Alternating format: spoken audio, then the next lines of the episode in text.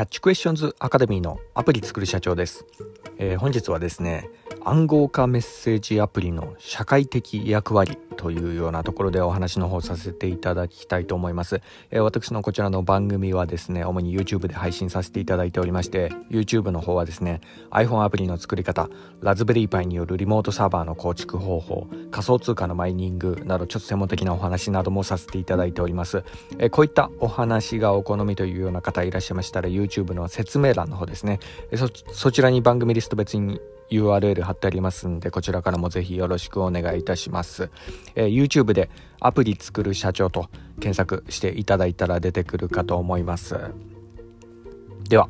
えー、本題の暗号化メッセージアプリの社会的役割というようなところでの話なんですが今回はですね、えー、日経新聞から、えー、少しちょっと引用させていただきますが、えー、何でもですね最近のこのロシアのウクライナ侵攻をきっかけに、え暗号化メッセージアプリの利用者が、え急増してるみたいなそんなようなあの記事がありまして、まあ、の主な、え暗号化メッセージアプリはですね、えテレグラムだとか、えシグナル、ワッツアップとかいろいろあるんですが、まあ、そういったものがですね、まあ、の社会的にこう重要な役割をこう担ってきてるんではないかみたいなそんなようなあの記事で、えー、まあ、少しちょっと目についてしまったところもあり、まあ、今回ちょっとそれについてお話の方させていただきたいと思います。まあ、この背景はですねやはりこの昨今のこの戦争で、えー、この政府のね、え独断でこの情報統制がやられてしまうようなこの世の中、まあ、これにやっぱ少しこう問題があるんじゃないかなというふうに思うようなところもありまして。というのもですね特にこの政府によるこう情報統制の厳しい、えロシアとかね中国とかのこの共産主義のこの国ではですねその政府によるこう独断のね、えー、なんかあの検閲とかそういったものでその国民がどういうようなこのまあ、あの考えを持ってるかとかそういったものが結構、えー、筒抜けになってしまってで戦争を反対するような人を不当に逮捕したりだとか、まあ、そんなようなことがこうやられてたりするようなところがあるんですよね。でこれがまあ非常にこう、まあ、今後のね世界の世の中をこう考えると、まあ、危険な考え方というか危険な国家であるので、まあ、こういったところを何とかしていかなければいけないのかなというようなところの、まあ、一つの表れとも思えるような、まあ、記事でもあったんでね、まあ、今回ちょっとこのように収録させていただいたところがあります。まあ、とにかくですねこの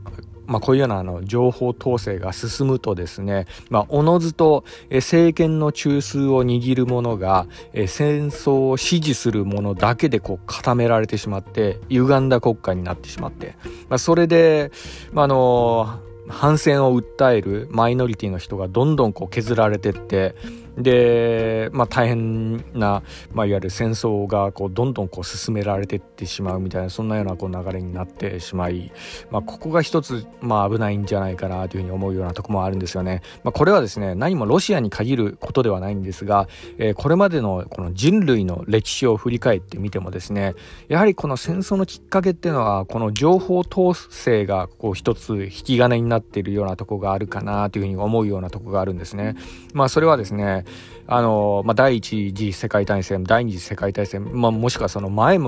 の時代からもこう言われてる、まあ、あの、それこそあの、治安維持法みたいなそういうようなもう、まあ、ある意味そんなようなあの考えでもありますよね。はいまあうんまあ、あのこれはあの日本史のみならずこう世界史でもまあ言われてるようなとこなんですが、まあ、大概ねそういうようなあの人たちで固められた国家が最初にこう戦争を始めたりするようなとこがあるんですよね。だからこのこの考え方っていうのが、えー、非常に、えー、危険でもあり、まあ、なんでこういうふうにこう国が動いていってしまうのかなというようなところもか、えーまあ、考えてみるとなんですけど、まあ、これあのまあ、やはりなんやかんやってこう情報統制がこう図られるとですねやはりあの攻撃的な人間がねやっぱ上に行きやすくなるんですよね。これあの身の回りのね職場をこう皆さんもちょっと考えてもらえたら分かると思うんですけどあの、まあ、何何かとねあのパワハラ上司とかねそういったものの類、まあ、だ大体その声だけバカでかく理性的に考えないような輩っていうのは、まあ、大体こう周りの情報を遮断して、えー、それであのなんかあのね、メールとか文章とかほとんど読まず、やたら電話を好み、えそれであの、威圧だけで、え理論じゃなくて威圧だけでこの議論をこう有利に進めていくようなもの、えそういったものが、まあ、あの、勝ってしまうようなあのゲームになってってしまうんですよね。で、それでこう淘汰されてって、やはり戦争推進派の人たちだけでね、えー、固められた組織になってしまうというようなところなんですよね。なので、えー、このね、最初の情報統制がですね、やっぱ一番こう大、め、あのー、考えなければいけないというようなところですよね。この、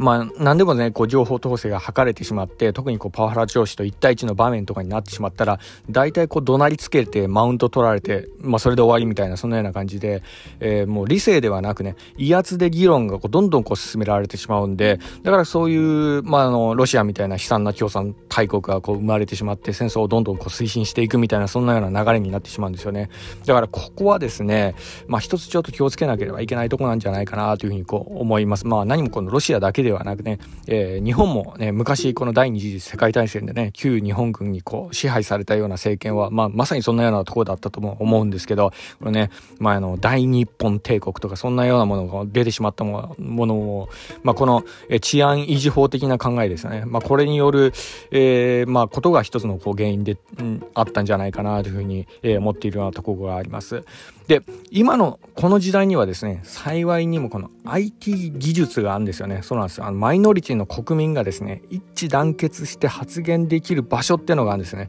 で、ここがですね、やはり今のこのね、世界平和を考える上でも一つこう重要な役割を担ってるんじゃないかなというふうに思ったりしてるようなとこがあるんです。はい。で、やはりあの、私のこちらの番組はですね、えー、アプリをこう開発できる、えー、知識なり技術を持つ IT エンジニアの方がこう、まあまあすごくよく聞いてくださってしてるようなところがあるんでね、まあそこら辺のこね、責任も一つこうになってほしいな、みたいなそんなような思いもあり、まあこの、このようにね、私もこう情報配信をこう続けてるわけなんですが、そうなんです。あの、えこういったね、あ、あの、暗号化メッセージアプリとかそういったもので、え政府にこう通信傍受されないようなね、そういうような仕組みのアプリとかそういうものを作れるる技術を持つ人はですね、このね、パワハラ国家に対抗できる世界のホープでもあるっていうようなことをね、一つ自覚として持ってもらいたいなっていうようなところがあるんですよね。はい。だからですね、